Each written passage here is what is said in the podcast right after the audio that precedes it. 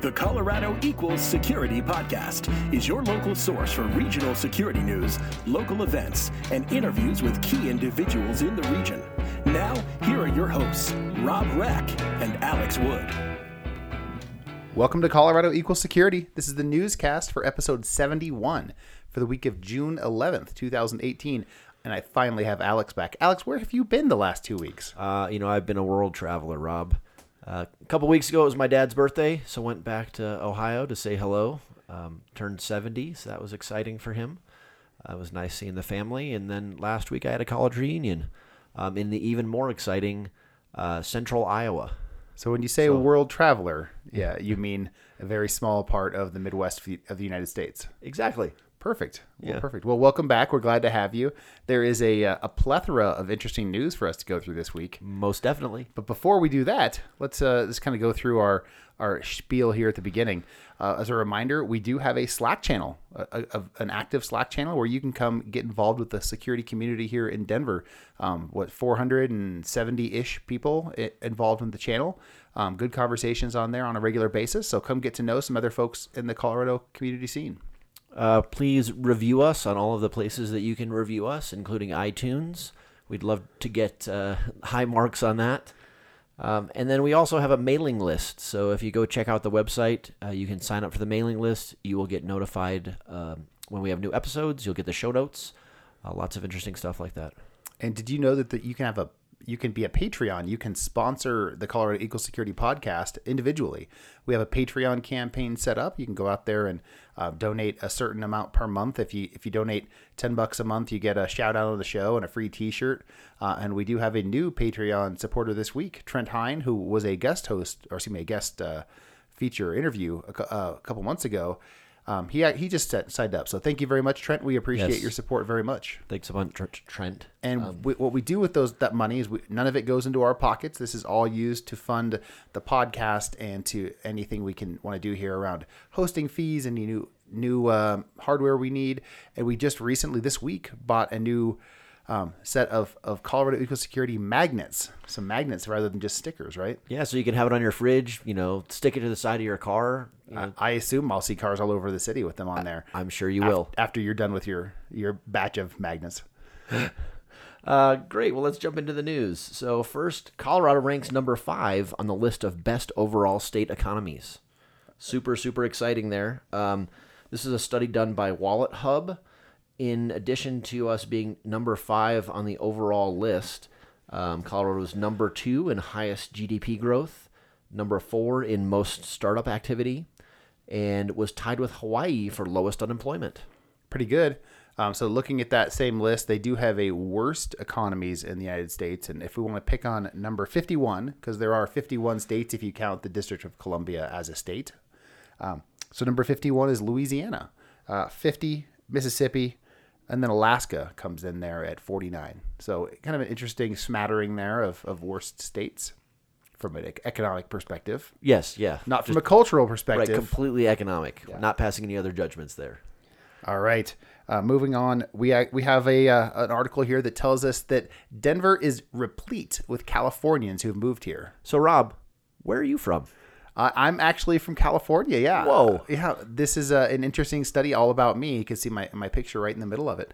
I moved here in, in 2001 um, because the uh, Colorado had the best girl in it. That's why I moved Yeah. here. Yeah. Not for jobs or house uh, affordable housing. So, Denver was the number 10 st- spot for California's Californians, attracting 2.7% of those moving out of California. Interestingly enough, if you were going to leave California, the number one place you're going to go is New York City. That's where 7.3% of them moved. You know, my thought would be I'm going to leave California because it's too expensive, right? There's, you know, I can't live in California. So, where am I going to go? New, York, City. Yeah, it's perfect, right? The most affordable spot in uh, North America. And after that was Las Vegas, which, you know, I guess is not a surprise, close by. Well, I think what happened there was they were going to Las Vegas to gamble. They Just got stuck. Can't afford the gas to get home, and uh, and now they live in Las Vegas. Uh, next, uh, Salt Lending is a, um, a blockchain company, and they are offering a course in blockchain along with Regis University. I'm really glad this article showed up. I was worried we were going to make it through a week without having any blockchain discussion at all. You know, so every week Rob and I, you know, scour the internet for news, and every week I do my best to find a blockchain story just to get under Rob's skin. Blockchain, blockchain, blockchain. uh, so this uh, this four week not for credit pilot course is offered through Regis. Um, through their Anderson College of Business, and it's titled "Blockchain for Social Impact." So this isn't Nice. blockchain for financial. This is a social impact aspect. Um, and if you look at like the people who registered for it, it were not your general technologists. It was a bunch of uh, more liberal arts and you know social social perspective type type majors. And if you heard this and thought, man, I want to take that class, I am pretty sure it is sold out. Yeah, they said it sold out within 24 hours. However, if you just show up, you might get in. Don't tell them, them I sent you, but go ahead and give it a shot. Uh, all right. Cybersecurity startups gathering in Colorado Springs as part of a program to help them grow. Um, so this was put together by the the National Cybersecurity Center, right? Yeah, so they, I believe, are doing um, an accelerator also down there. Um, I think Vance Brown, the CEO of the NCC or interim CEO of the NCC, um, put in some money to help the the incubator get off the ground. and they have four startups that they got coming in there together. I have never heard of any of them. I don't feel like I'm even close to ever having heard of any of them. It's uh, Barn Owl Bytable Foods, and that's B Y T A B L E for Bytable. yeah, because it's computery foods. Uh, Mandy AI and QBRICS, Q B R I C S. Like I said, I've never heard of any of them. I don't. They don't look even vaguely familiar. Yeah, and it, the the possibilities for folks in the um, in the incubator down there are around uh, cybersecurity, technology, um, or blockchain. And I don't know that any of these are specific cybersecurity um, plays, but the that, the last one you mentioned, QBRICS, um, is using blockchain to help automate regulatory compliance uh, for workers in the H-1B visa program. So very exciting there. That does sound really exciting. I, I couldn't agree more.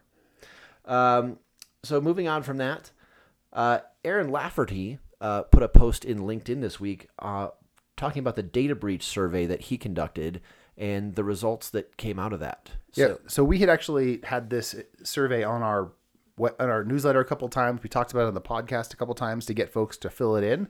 Um, Aaron's just doing some research to see how do people perceive blame when a company gets breached. Is it the company's fault or is it the attacker's fault? Really? right. And uh, it was a pretty uh, significant sway in terms of people thinking it should be the company's fault. Sixty. Basically, you only had two choices. You had to you had to pick who's it who's uh, at at fault here, and the company was at fault about sixty percent of the time. I think it depended on the scenario, but there was only like one or two scenarios. I think, or maybe there was I think there was just one scenario um, that swung the other way Right, to so- the attacker. So interestingly enough, the vast majority of people think is the company's fault when they get breached. I, I really struggle with this as there's no, I can't think of any other situation where we actually, as a society, agree that it's the fault of the victim when a criminal, you know, victimizes them. Right. And I mean, I think that's the whole point of, of Aaron's research, right? Is that we have this problem with victim shaming in, in cybersecurity where something bad happens to a company, um, they're, they're victimized by a criminal, and we hold that, that company accountable and say, hey, what's wrong with you? Why did you get victimized? Right. It it, it certainly is. It's reasonable to say we're going to hold you accountable, but it's but it's still the primarily the fault of the criminal who did that. Right. Right. Uh, I I think we got to find that balance somewhere. That you know, yes, we all have to to make sure we're implementing security programs that meet the basics. Uh, but at the end of the day, it is a criminal who has broken the law to go do these things, and and as a society, that's probably where we should be focusing most of our attention, fixing that, fixing the root causes, and making that not so so profitable. Maybe I don't know. It's a tough Yeah, question. I don't know either, but it's some interesting research. Uh, so next, uh, we had an article. I know it was talked about last week, even though I wasn't here. Uh, but LogRhythm was acquired by Thoma Bravo, and we had an article this week um, from Chris Peterson, um, who is the CEO of LogRhythm, just talking about it. Chris, the founder, and he's not the CEO. Andy Grolnick's the CEO. Oh, sorry, he's Uh, the uh, Chris is what is he? CTO, yeah. Yeah.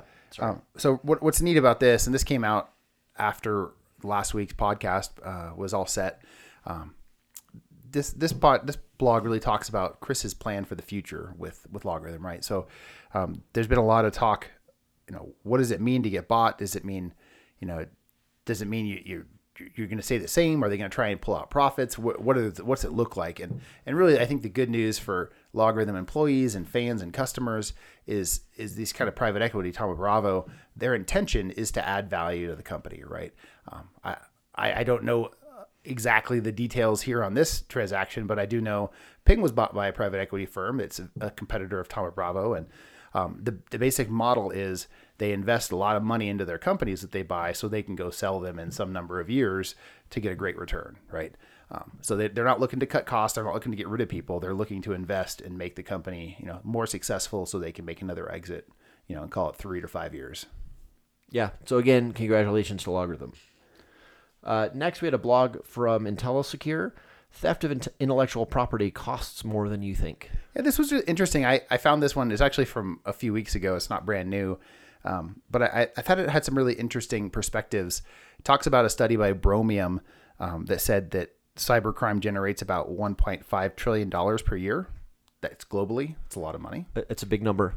Um, and and when they looked at what what's that 1.5 trillion breakdown into, about 500 million of it, so about a third of it, actually comes from intellectual property theft.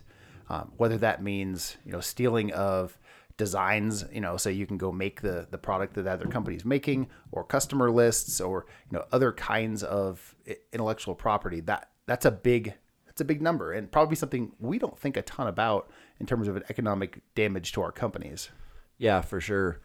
Um, and I know that you know in many instances that is something that uh, that really just gets overlooked, right? So you think, oh well, I'm going to you know protect the confidentiality of my consumers' data. Um, I'm going to you know make sure that my systems are available, but people don't often think about uh, intellectual property because it, it's less tangible, right? Yeah, it's pretty pretty good. Um, I appreciate them putting that together. Of course, it of course this kind of a research always is going to tell you you need more DLP, which is what they do. Um, but it's still an interesting point, and I appreciate taking a look at it. Next article we have is actually from Mitch Tannenbaum. We've talked about Mitch's uh, blog once or twice before. He did a really nice summary of the new Colorado cybersecurity law that we talked about a couple weeks ago. Were you here for that? Or was that I was not. You weren't here for that either. So I don't know if you know, you're now probably breaking the law. Yeah. Colorado now has a new cybersecurity law, and let's go through what the law tells us, shall we? We shall. Uh, so it's a nice summary of it. To start off, you have to have a written policy for the destruction of of a paper and electronic documents containing PII. Okay. You have to implement and maintain reasonable security practices that are appropriate to the nature and size of your business. Sounds like a good idea. Uh, if you use any third party services, you have to require that that third party implement and maintain their own security practices. Also good. You've never thought about that, right? Never, never once. Uh, in case of a breach, you have to notify uh, residents, Colorado residents, with specific information about the breach. I think it's within 30 days. 30 days, I think, yeah. was the one of the big headlines, right? Is that hey, now we have a 30 day breach notification. If the breach impacts more than 500 people, you have to notify the attorney general. If it impacts more than a thousand people, you have to notify the credit reporting agencies as well. Uh, if encrypted data is breached, notification is not required if the encryption mechanism is not compromised. So everyone, please make sure do not include your encryption key or decryption keys with your encrypted data. And then uh, last point here is that criminal charges may be brought against a business under circumstan- cer- certain circumstances. I don't know how you bring criminal charges against a business though. Uh, negligence. I don't know. I mean, if you're negligent cr- of the law, isn't isn't that a civil charge though? If it's negligence, isn't that a money instead of does it criminal I, mean you go to jail? I don't. I guess I don't yeah. really know. I think it's really more about the the uh, impact, right? It's whether you, you're fined or whether you're going to jail. Yeah. So that's a, a nice summary of the new law that goes into effect. I think it's August first, I believe. And I, I think it's great. Uh, I'm glad to see that us uh, Colorado is pushing the the states forward. Um, you know, in my opinion, there's uh, there's nothing that's too onerous in that bill. I, I think it's all pretty good things that people should be doing. The 30 day notification period could be onerous depending on the details of a breach, right? That's depending. But, but that's out there, you know, a company like yours or mine that does business across multiple states that's you know that's not any faster than the the fastest other states anyway. Right. Yeah. Um, so next, um, Rock Cyber is a cybersecurity company launching in June. So um, our friend uh, Rock Lambros uh, put out a, uh, a press release this week about his new cybersecurity company, Rock Cyber. So congratulations to Rock. Yeah, so he's going to do you know security consulting, CISO as a service, um, risk assessments, kind of the, your security consulting suite of services. Uh, congratulations to him, and, and, looking forward to hearing some success on on how that goes. Uh, next, we have some recognition for one of our own community here. Gail Corey has received ISACA's prestigious Chair Award. Have you have you heard of the Chair Award before? Uh, is that where they uh, like at a, a, Jewish wedding they put you on a chair and, and, hoist you up and walk you around the room? Is that oy vey? uh, no, I think so. This is uh, I think it's more like the you know sort of like the chairman's award Yeah. or something like that. The, the chair of ISACA International gets Yep. to appoint one person, and, and she was recognized this year at their big conference last month. So, big congratulations to Gail for that. Yeah, uh, great work, and, and she's done a lot of work in uh, promoting women in cybersecurity, which I think was one of the reasons why she got that award. So yes, definitely congratulations to Gail. Yeah. Uh, and then finally, here from the news perspective, congratulations to Dale Drew. Dale has uh, headed over to Zayo as the new CISO. So Zayo is a big internet provider and data center company here in Denver, and this is uh, this is Dale's next stop. And he had, he had previously been the chief security officer for Level Three. Then then after they were purchased by CenturyLink, he became the chief chief security strategist, and now he's moved over to Zayo as the CISO. So congrats to Dale. That's awesome. Uh, so let's move on to our Slack message of the week. message of the week. Slack message of the week. Uh, congratulations to uh, Daniel Daniel Ayala.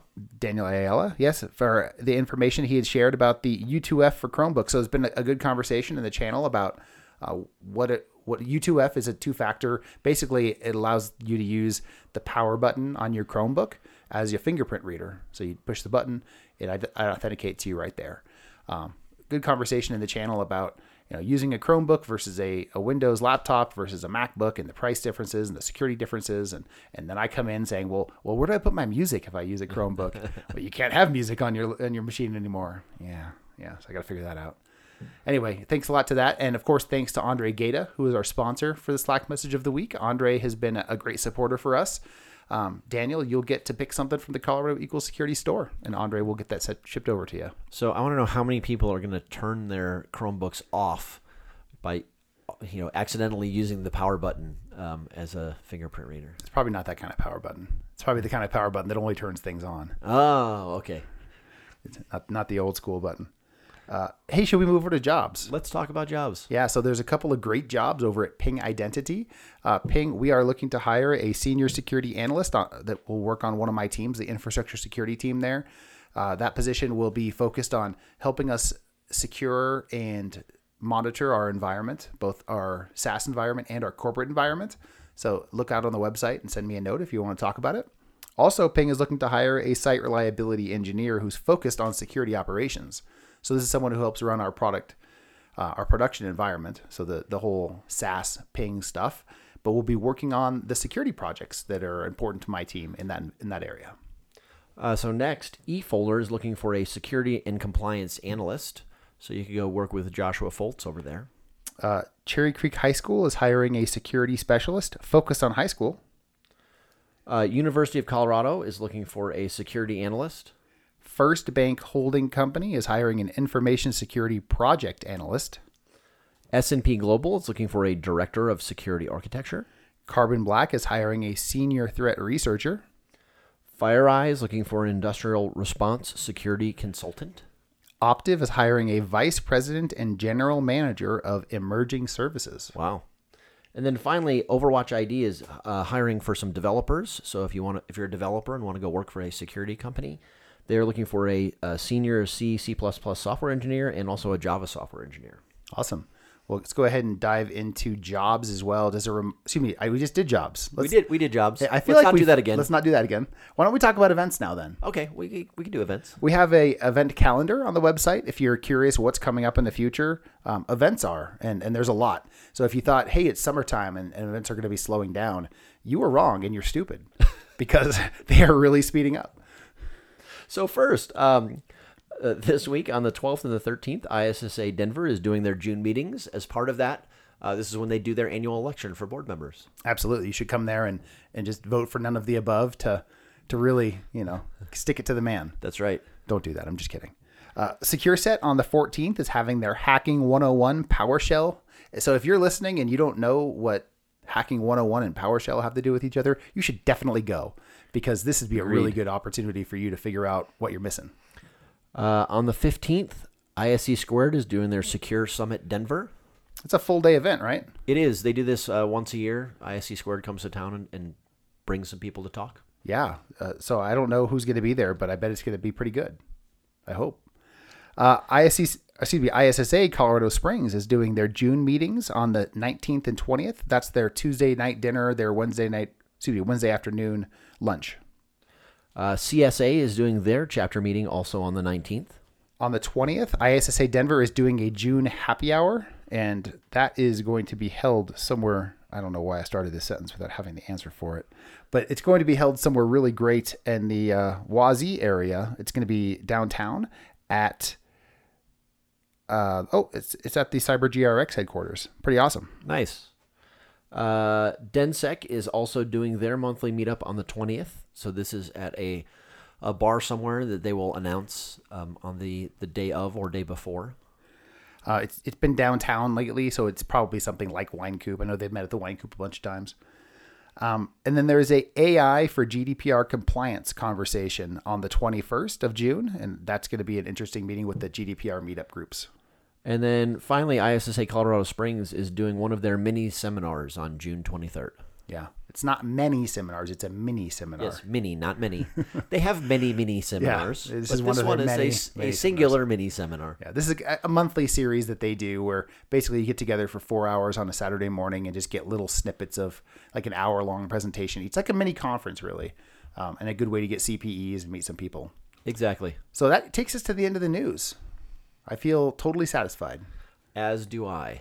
Um, so hey, what are we going to talk about in the feature guest? Who you, who did you interview this week? Yeah, so I talked to uh, Mike Morris, who is the CTO of Route 9B. Uh, you may be familiar with Route 9B because they were the number one company on the Cybersecurity 500 for uh, several iterations of that list.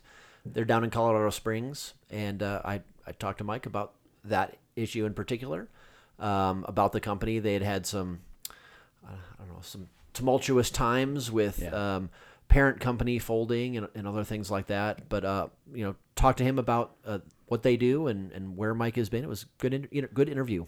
Awesome. Well, appreciate it, and we'll look forward to talking to you again next week. Sounds good. Thanks, Rob. See ya. This is Rob Winter, Chief Information Security Officer at Boulder Community Health. Welcome to Colorado Equals Security. For Colorado security professionals, by Colorado security professionals. Is Alex Wood with Colorado Equal Security, and I am here today with Mike Morris, CTO of Route 9B. How are you doing, Mike? I'm doing good. Thanks Awesome. for having me on here, Alex. Yep, appreciate you being uh, being here. Uh, glad to finally get a chance to talk to you guys. We've been going back and forth for a little while here, trying to figure out a time that works. So I'm glad we, we got finally got it figured out. Um, so we are here in your your beautiful offices in Colorado Springs. You guys have uh, quite the setup here. Um, I, I love the the layout here. We, we've got the, the fancy lights and everything like that. It, it, it's a cool space. Um, so why don't we start uh, by uh, just giving a little background on you, um, you know, how you got your information security start, um, how you got to where you are today. Yeah, absolutely. So I'm prior Air Force. I spent 10, just under 10 years in active duty Air Force. I was an enlisted guy. Uh, started out as an intelligence body. So first duty assignment was Hawaii. I got tossed into a counterterrorism mission out there. Uh, they taught me all the tel- uh, telephony type things while I was in. And then uh, during that time, the Air Force was standing up the 315th Network Warfare Squadron uh, to be able to go through and conduct operations. It was the Air Force's premier operations uh, organization. So I did uh, worked out in Hawaii for four years, tracking down terrorists and things of that nature. And then from there, I was pulled back, went into um, Fort Meade, and went through the Air Force's uh, training program, basically to turn me into a cyber operator. And then from there, I led counterterrorism operations as a tech lead inside there. Nice. I wrote the Air Force's initial CFETP for cyber operations, so I was one of the first few folks conducting ops. I think the seventh overall inside of the 315th. And then uh, stepped out, became a private contractor, and then Eric Hipkins gave me a call. He's the CEO of Route 9B. He gave me a call, asked if I want to change the world and change the way cyber's done, and so jumped on board and, and haven't looked back since. So, what is it like being trained um, in the military for, for that sort of stuff? Um, is it is it a lot different than you see in, in the civilian world? I'd imagine it is. Oh, it certainly is. I mean, if you think about it in the civilian world, the way most folks are trained is, you know, they'll go through a comp sci degree program or something, and, and unfortunately, most of that training is 1995 hacking at its finest, right? That they're that they're learning to be able to provide defense, and most of your security products are, are already going through and identifying those.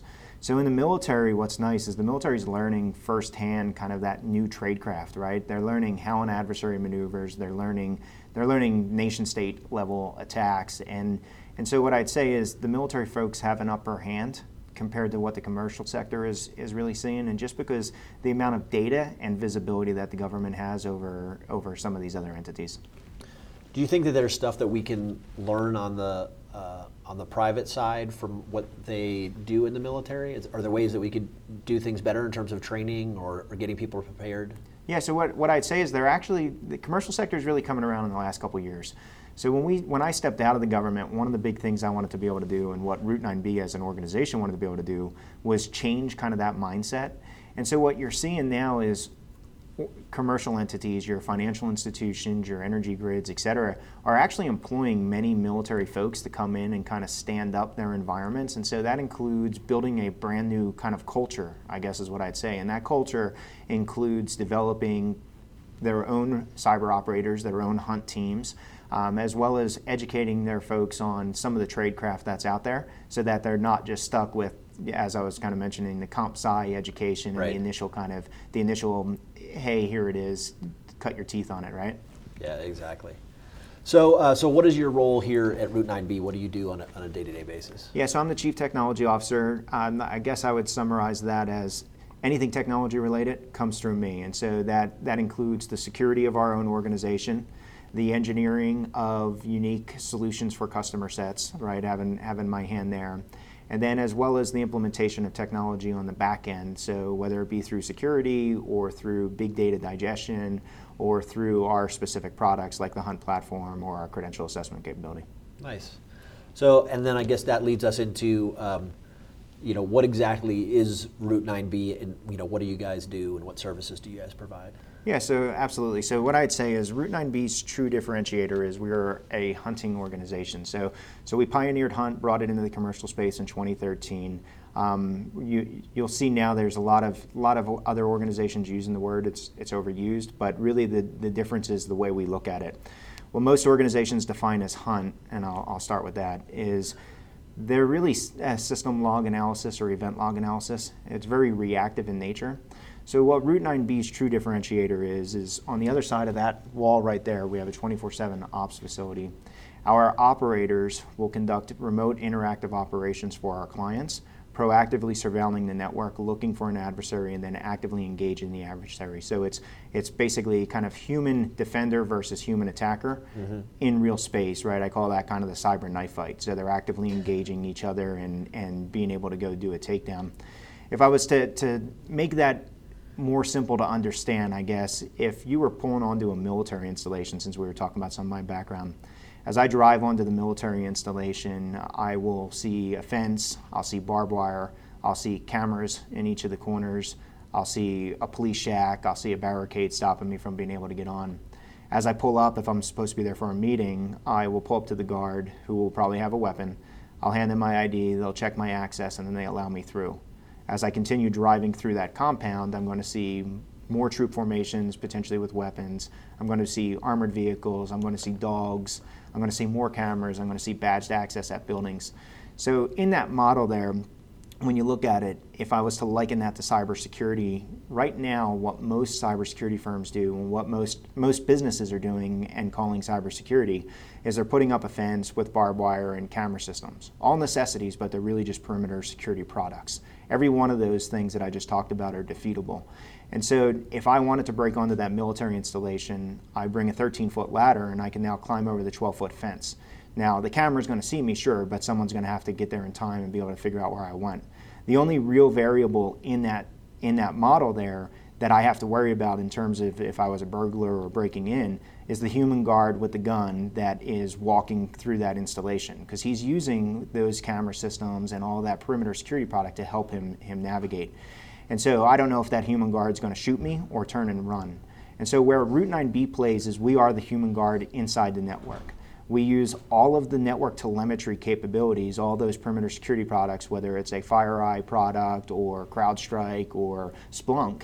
We use the client's infrastructure that they've already invested in to use that as network telemetry or intelligence inside there, informing the human guard that's walking around the network so that they can know if they have to hurry up and run over and respond, or when, they, when there's nothing that's popping, they can be looking at each window, making sure that the windows are locked and the doors are closed. And so that's, that's really our true differentiator. That being said, we play in a number of different verticals. We have basically our hunt division, but we do your traditional uh, IT security stuff, pen testing, vulnerability assessments, malware analysis, reverse engineering. I have an entire development division down in San Antonio that's responsible for my products that we sell to our clients. We have a training division, so we're responsible for the industry's first hunt certification, as well as we provide a good uh, portion of mission qualification training to the cyber protection teams and, and other type operations.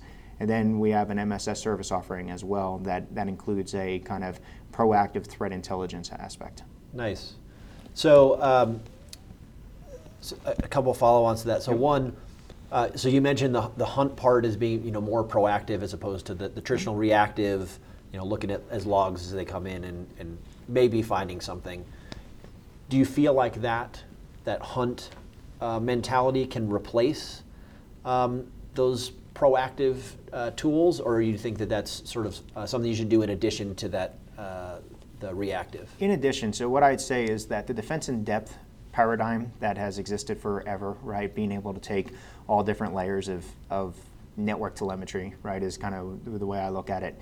Taking all that t- network telemetry is fantastic, but if you try to automate it just by itself, like many organizations are doing, the human def- the human attacker is always going to be able to defeat those passive technologies, right? At the yep. end of the day. So the way I see it is, you need all of that true defense in depth uh, pr- traditional, but really, you need to, it's a redefinition of defense in depth. It's taking all of that, using that as intelligence, and then sticking the human defender back in the middle. So it's a combination of manned information security with automation tied in, right, to take care of some of the mundane tasks and then allow the human to actively be able to engage and respond.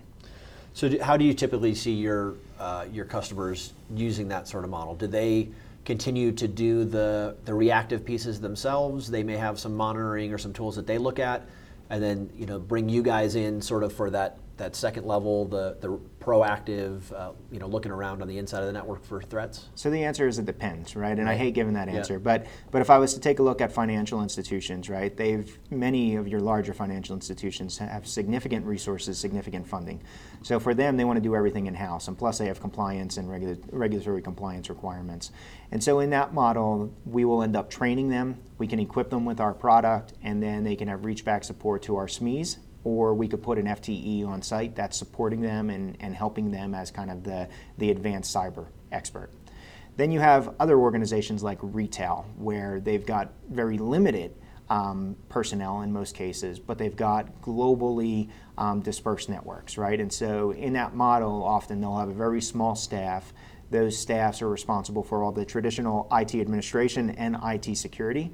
So in that model, we are security as a service play. We can either provide MSS services for them and hunt services, or they may have already contracted an MSS service provider like a Dell SecureWorks or IBM, and then we provide the return on investment through kind of that proactive component, right? And so, so you have two different varying uh, components there. So yeah. it could either be done as a service from Route 9B or we can just equip them, train them, and, and allow them to go.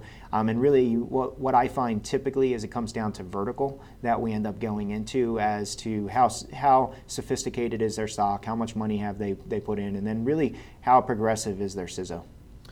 Do you guys ever find um, find resistance to your services? Um, so my th- thinking being, all right, I'm uh, you gave SecureWorks as your example there, right? Mm-hmm. So I'm paying SecureWorks to do um, their MSS work for me. Uh, SecureWorks came in and sold me and said, hey, you know, we can detect all the stuff on your network. We're going to be proactive. We're going to, you know, do all this stuff. Um, and then, you know, then maybe I'm finding they're missing things, or you know, whatever it might be. Um, and I go, okay, well, you know, what else can you bring to the table? And you come in and say, hey, well, that's great. They're doing this stuff, but we can, you know, we can be uh, proactive on, on top of that and be even better if I was trying to sell that, you know, in terms of you know getting budget for for bringing you guys in, um, it, it, I would think it would be hard for me to go. Well, I already have the service over here that's supposed to be doing this. Um, how is it that I'm going to need to bring in some other service on top of that as well? Yeah, uh, so what I would say is that again, that comes down to how proactive is kind of the CISO in that environment. Um, and really where are they at as an organization, right? And and whether it's I, I wouldn't just say Dell SecureWorks, I just say MSS as a whole, right? Yeah. And not calling out any one organization. What I find is most MSS service providers, although they, they may paint themselves as proactive in nature, their proactive capability really consists of going back and looking at, at logs, as I had kind of mentioned in the beginning, right? Looking at network traffic after the fact. And so, although it may be near real time, it's still very proactive in nature the way that we are employed when we come in is really it's unmatched in the industry, right? And what I mean by that, it's a bold statement, I understand, but what I mean by that is we're we're taking a snapshot in time of the endpoints, the network security products, everything else that the client the client has inside of their environment, and we're doing we're basically acting as an attacker inside of their proprietary network we're reaching out, we're um, executing capabilities just in time, right? So an agentless technology that'll that'll reach out, target the endpoint. We're very surgical and tactical in nature. So what we try to do is we try to understand that hey, you are going to be breached. Um, vice what everyone else is telling you. You're going to, uh, the adversary is going to get in. What you have to be focused on is stopping the adversary from being able to get to their goal or being able to obtain their objective. And so when we start our proactive nature, what we're doing is we're looking at the crown jewels of that organization or that air quotes here critical infrastructure. And then from there, we slowly peel back the layers. And so really what, what most organizations understand by the time we're done going through the pitch is that we're really a return on investment to everything else that they've bought, right? We are the now what for them, right? Because in most cases, what happens is the MSS service provider may identify, yeah, there was a breach, and then they tip that back to the client. The client says, what do I do now? And there's no answer for them. Where Route 9B's ability, based off that cyber knife fight kind of engagement I talked about, is we can go and actively engage that adversary at whatever level the client's comfortable.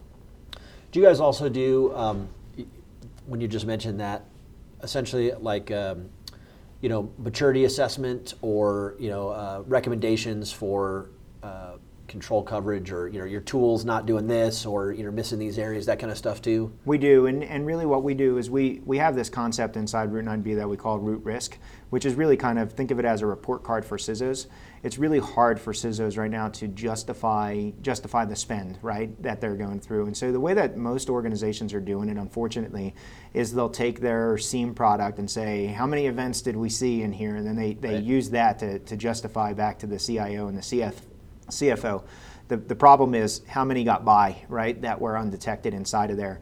And so what we do is we provide through our services, we pro- provide the ability to show how many critical um, risks they have inside their environment so that if, for instance, our credential assessment capability, if they have a thousand critical risks, they can say, well, I'm not going to fix all 1,000 today, but over the next quarter, I'm going to take 250 and fix those, and then the next quarter. And so they can show that their, their security team is actually making a difference and how much coverage area, to your point, uh, they've actually been able to, to have inside their environment.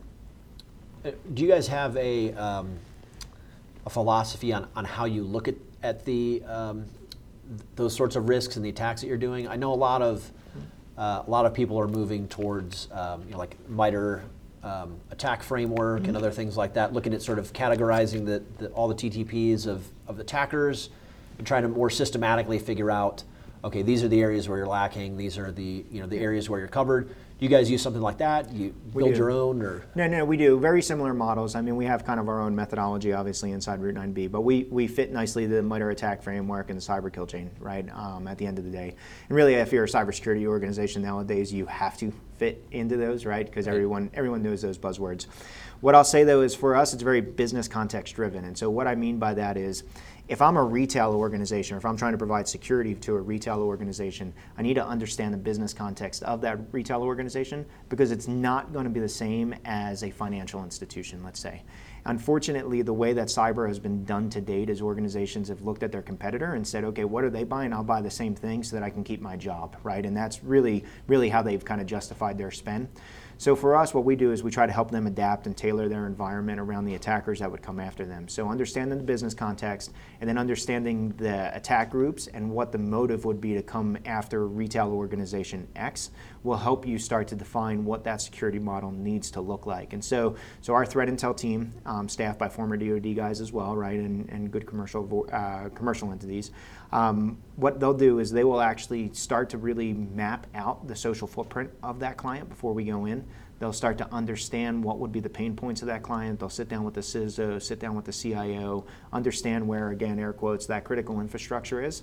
And then they start reaching out through dark web components and whatnot and start trying to understand what attack groups exist that would attempt to penetrate them and then how would they come after them. And so it's really an outside in um, type approach when we're providing security, right? And outside, looking from the outside back into the, the core, and then looking from the inside back to the outside, and constantly making sure that there's no holes in the fences or that there's no car uh, uh, coming fast towards the organization, right? And so it's right. it's really trying to get out beyond the boundary, um, but yeah, obviously legally and not not extending any of our capabilities outside their proprietary network. Nice.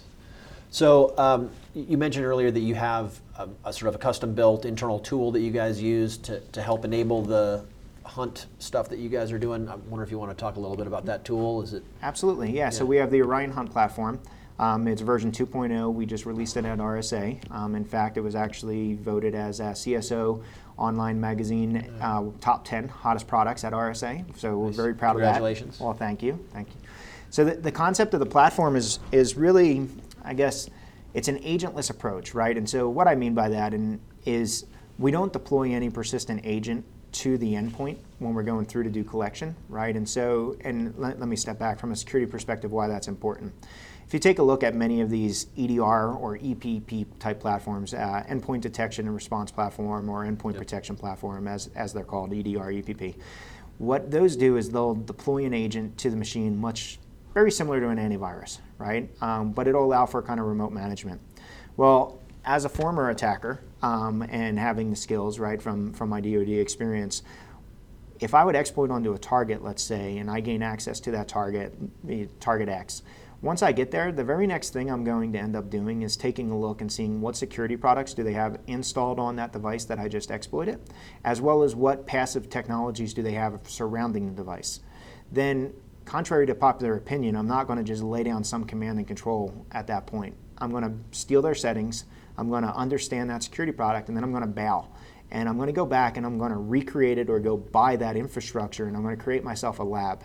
And from there, what I'm going to do is I'm going to test. If I do A and B, security product does C. So I'm going to do A and D. And then I'm going to constantly test constantly test that environment of everything new that I want to deploy because that's going to allow for me to maintain persistent access for several years potentially, right? So that those products are fantastic, but they essentially tip the hand to the adversary of the playbook of that security environment, right? So what we did is we took a, a slightly different approach. We said, okay, we want to be able to collect similar types of data. We want to be able to do remote incident response, remote forensics, all from one centralized location. So I don't have to land Marines on the beach every time there's a potential incident. From yep. here in the Adversary Pursuit Center, I can reach out and touch anything in the world as long as I have a route and some form of access, right? What we do then is we, we start doing the remote interrogation inside the environment. So I might want to scan a thousand hosts today.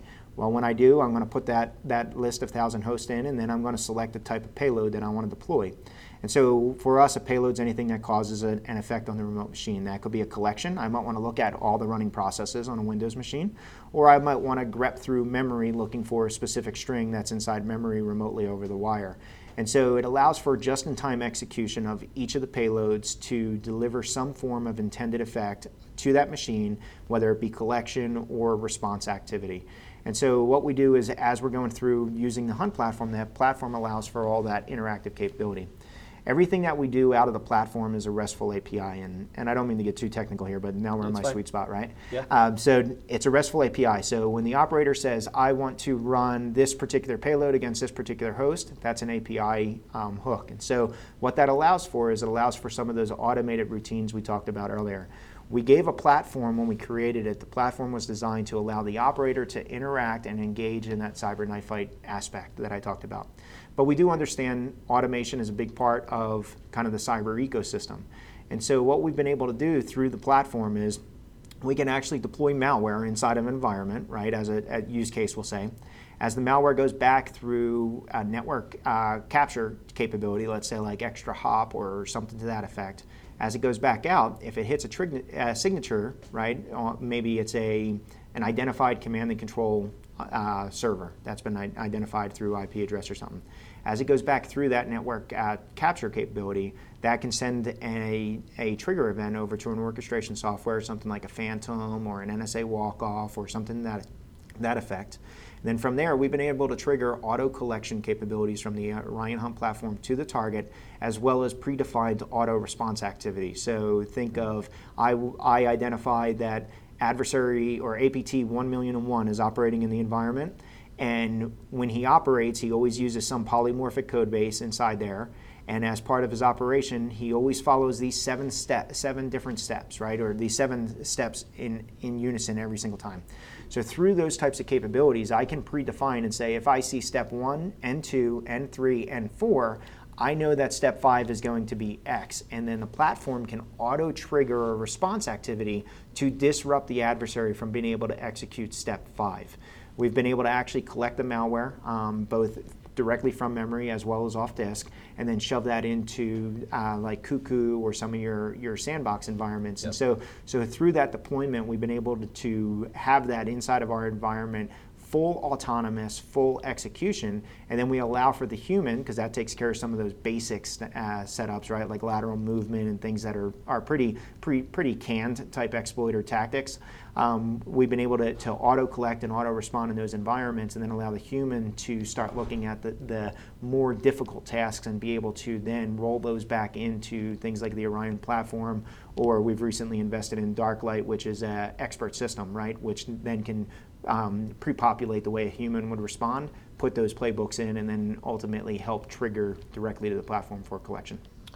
Yeah, so I, I mean, it sounds like because of the way that you guys um, operate, instead of doing, you know, more of a continuous monitoring, it makes more sense for you guys not to have that agent that, that's there that's always collecting data, right? Because that's, That's- you know, you look at your Carbon Black or, uh, or other EDR products like that. It's all right. Well, we don't know exactly what we're looking for, so we're going to collect every piece of data that we can possibly think of always, and then at some point we can look at that data and, figure out what's going on. Y- You guys are, are being a little bit more surgical. It sounds like, and oh, hey, we, we see some sort of indicator. All right, now we need to go out and do X, Y, Z. Yep. Uh, to, to go ahead and remediate this or you know other steps like that. Yeah, absolutely. And I'll tell you, those EDR platforms, right? Um, I know I, I kind of probably sounded negative, but they do serve a purpose, right? I mean, they are fantastic sources of data. And so, what we've been able to do on the back end, because we'll leverage those if our clients have them, what we do on the back end is we're actually cross correlating data from the EDR platform. So, like if they had a Tanium, let's say, that's doing live streaming, or you mentioned Carbon Black, I can live stream everything from that host. And then what I can do is my just in time execution against a similar host and say, let me take a look at the memory structure. Oh, there's a DLL inject directly into a running process here. It wasn't identified by the EDR platform, but I saw it. Now let's form formulate some type of response, whether it's through their product or through ours. Yeah. So since you don't have an agent, you do have to have some way to get access. Mm-hmm. How does that part work? Is it service account based? Is it uh, how is it that you actually get access to the different uh, Yeah, systems you're trying to get access to? It's it's really tailored. So the, it was designed to be very modular in nature. So I can actually deploy uh, my payloads because there's both uh, remote payloads and then I can dump them out as local payloads. And so what that means is I can take a payload and say I want to throw it over top of Tanium or I want to toss it over top of EnCase Enterprise or Okay. whatever have you, right? Got it. Um, so if the client has a significant engineering aspect and says this is only approved in here, then Right. hey, we're going to facilitate that. Now, similarly, what we can do and what's worked pretty well is we try to blend in with the, the operating environment. So we'll typically ask for some form of credentials if we go in. They'll give us some form of elevated creds that can do remote interrogation, right? That that has has those accesses, and that can vary. Sometimes they want to give us domain admin creds depending on their staff, or other times we'll say, hey, create us credentials that'll last for two hours and then lock them out so there's no potential replay, right? And then from there, what we'll do is we'll we'll shove over a payload. The payload acts as a stager, and we try to do direct memory injection everywhere possible. And so the idea is using that offensive mentality to provide defense. We don't want, if there's an active thinking adversary on that machine, for the adversary to be able to copy off our capability and know what we're trying to do. So the stager will go across, and then from there, every time we go and deploy one of the payloads, the payload gets injected into memory. We do the collect, and then we clean up after ourselves. And so then at the end, we basically self-destruct, and then we use encrypted communications for, for the full path back. Um, and then, and then, like I mentioned, we clean up everything. All that forensic residue that they'd be able to leverage is all pulled off of the machine. Um, minus, we leave obviously event logs and things like that from a uh, chain of custody standpoint. Nice. Uh, so I want to switch gears Okay. slightly. Um, that that was all super interesting. I thought that was great. Um, the a, a lot of people, uh, you know, we've talked about Route 9B a, a number of times on the show, but uh, besides that, a lot of people might not be familiar with you guys. And actually, the way that we became familiar with you was a couple years back. Um, there was uh, some some scuttlebutt on the internet. Um, you know, Brian Krebs and some other folks. Um, I'm not sure exactly why, but essentially called you guys out, said, "Hey, there's this Route 9B company. You know, they're a bunch of frauds, or I don't remember the exact wording um, around that. But uh, first of all, I thought it was sort of interesting that they would uh, call you guys out. But I wonder if you have any backstory on that, or, or wanted to, to speak to that at all. Yeah, um, so around that time, I think what you're talking about is probably the APT 28 report. What ended up happening, that was May of 15, if my dates are correct. What ended up happening was our threat intel team had, put, had identified indicators of compromise um, and had identified APT 28 pre-positioning for an attack against financial institutions and others. They released a report. There was um, some heavy marketing, right? That was Route 9B Yeah. very early in our stages. Um, the heavy marketing, a little bit of chest thumping going on in there, right? And, and not afraid to admit it, but you have to you have to start somewhere, right? Right. And so so came out with our first report. Um, then what you saw was Krebs said that it was incorrectly identified as African phishing threat, and then obviously he had a much larger follower base than us. Um, what I'll tell you, right, is outside of that, what I'll tell you is that since that report has come out in, in May, the malware hashes that we identified, as well as the command and control server that were included in there, were later um, used in the German Bundestag uh, exploit that ended up happening against the German parliament. That was then attributed shortly after our report, about a month or two later, um, by Claudio. Uh, he's a pretty famous researcher. Uh, Claudio is the one that did the investigation, and he verified that both that command and control server, as well as the malware hashes, were APT 28, Russian, potentially Russian nation state. Um, since then, that same command and control server has been linked to APT 28 and has been in other reporting um, that's been utilized. And so, what I'd say is, initially, we were no one really knew who we were, and that report coming out, I think, was was potentially for for organizations when they saw it, like a Krebs or something. Uh, hey, who is this Route 9B organization, Right. and how how are they far exceeding the FireEyes and the CrowdStrikes of the world? Right, that should be putting these types of reports out. And so, and then just the, linkage that's there. And so, so what I'd say is that that was kind of the initial um, component that that came out.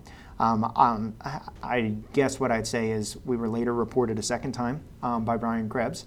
Um, I think it was uh, Rest in Peace Route 9B. Um, Yep. As you can see from the spaces that you're sitting in today, uh, Route 9B is not rest in peace. We are still very good and we're thriving. What I'll say is the organization, um, what the events that happened last August timeframe, what ended up taking place was a foreclosure on the publicly traded company. And so, so to clear up any confusion, you have Route 9B, the cybersecurity, Route 9B LLC, which is the cybersecurity arm, um, which is us, right? And it's always been us.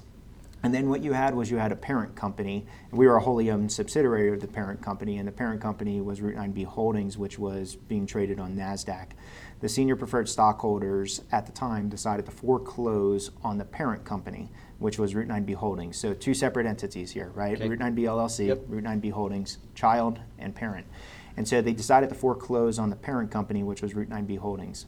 We were a wholly owned subsidiary underneath. The foreclosure ended up taking place, and then Tracker Capital ended up coming in and acquiring the cybersecurity component, which was us.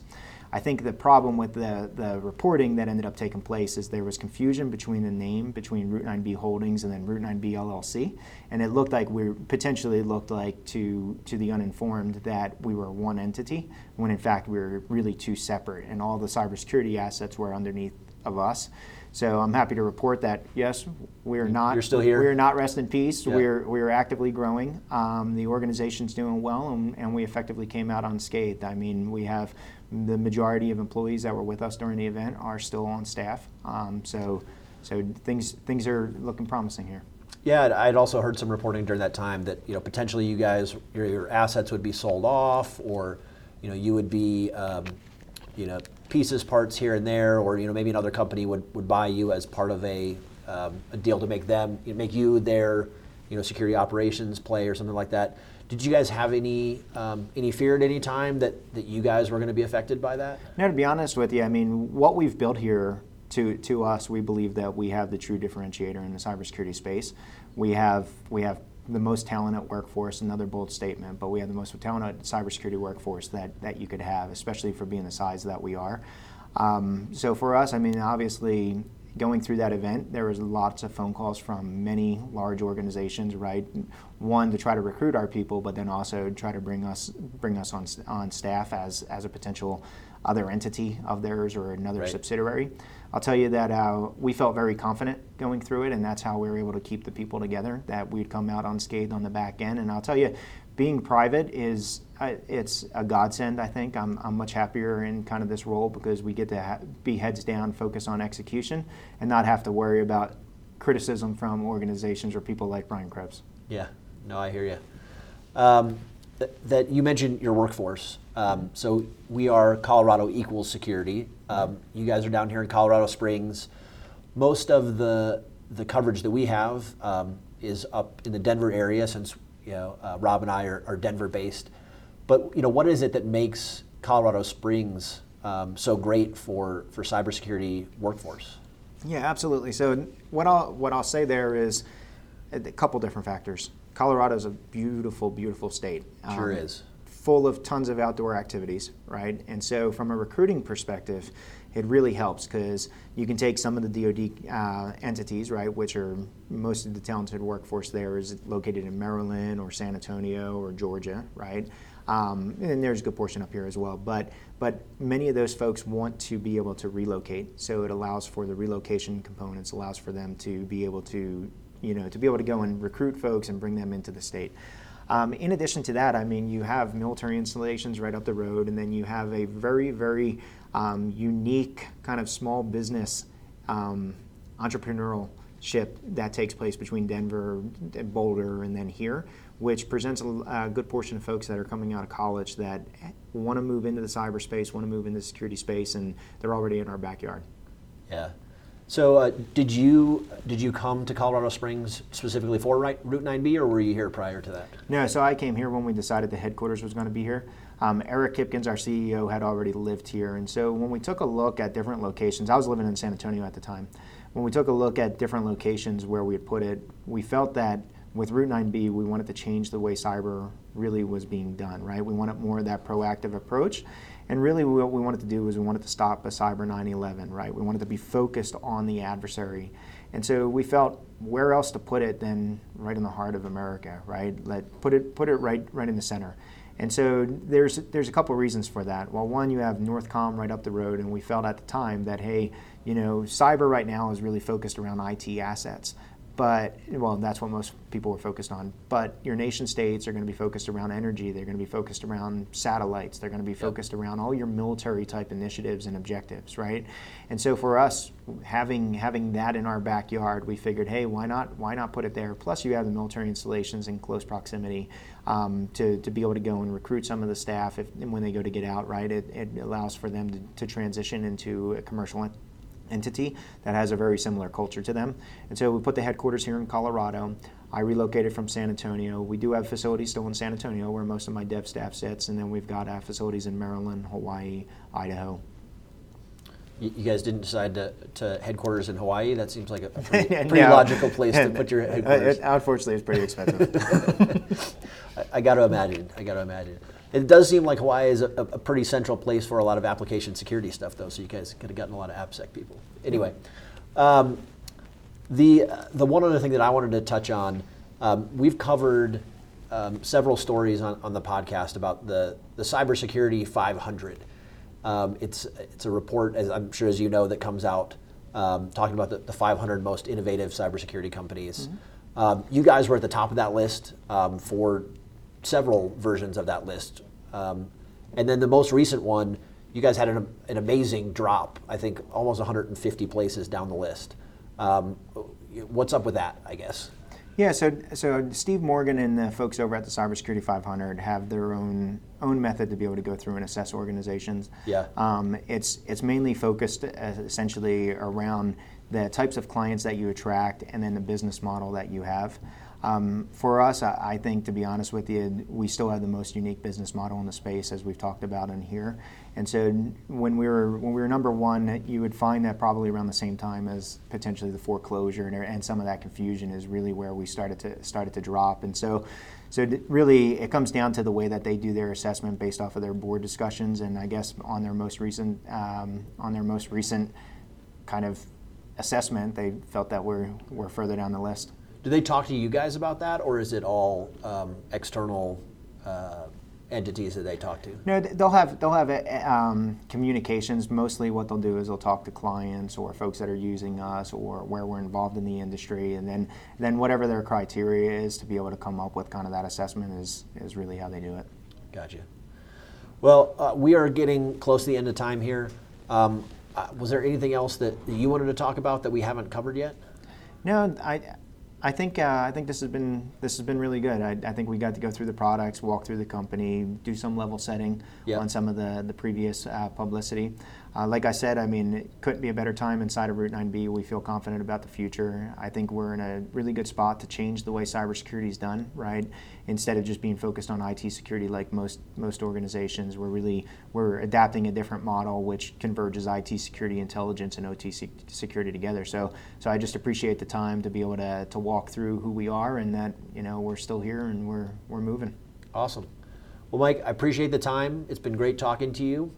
Uh, this has been Colorado Equal Security, and we'll talk to you next time. That's great. Thanks. Learn more about the Colorado security scene at colorado-security.com, where you can see information about local security groups, a calendar of upcoming security events, and learn more about Colorado equals security.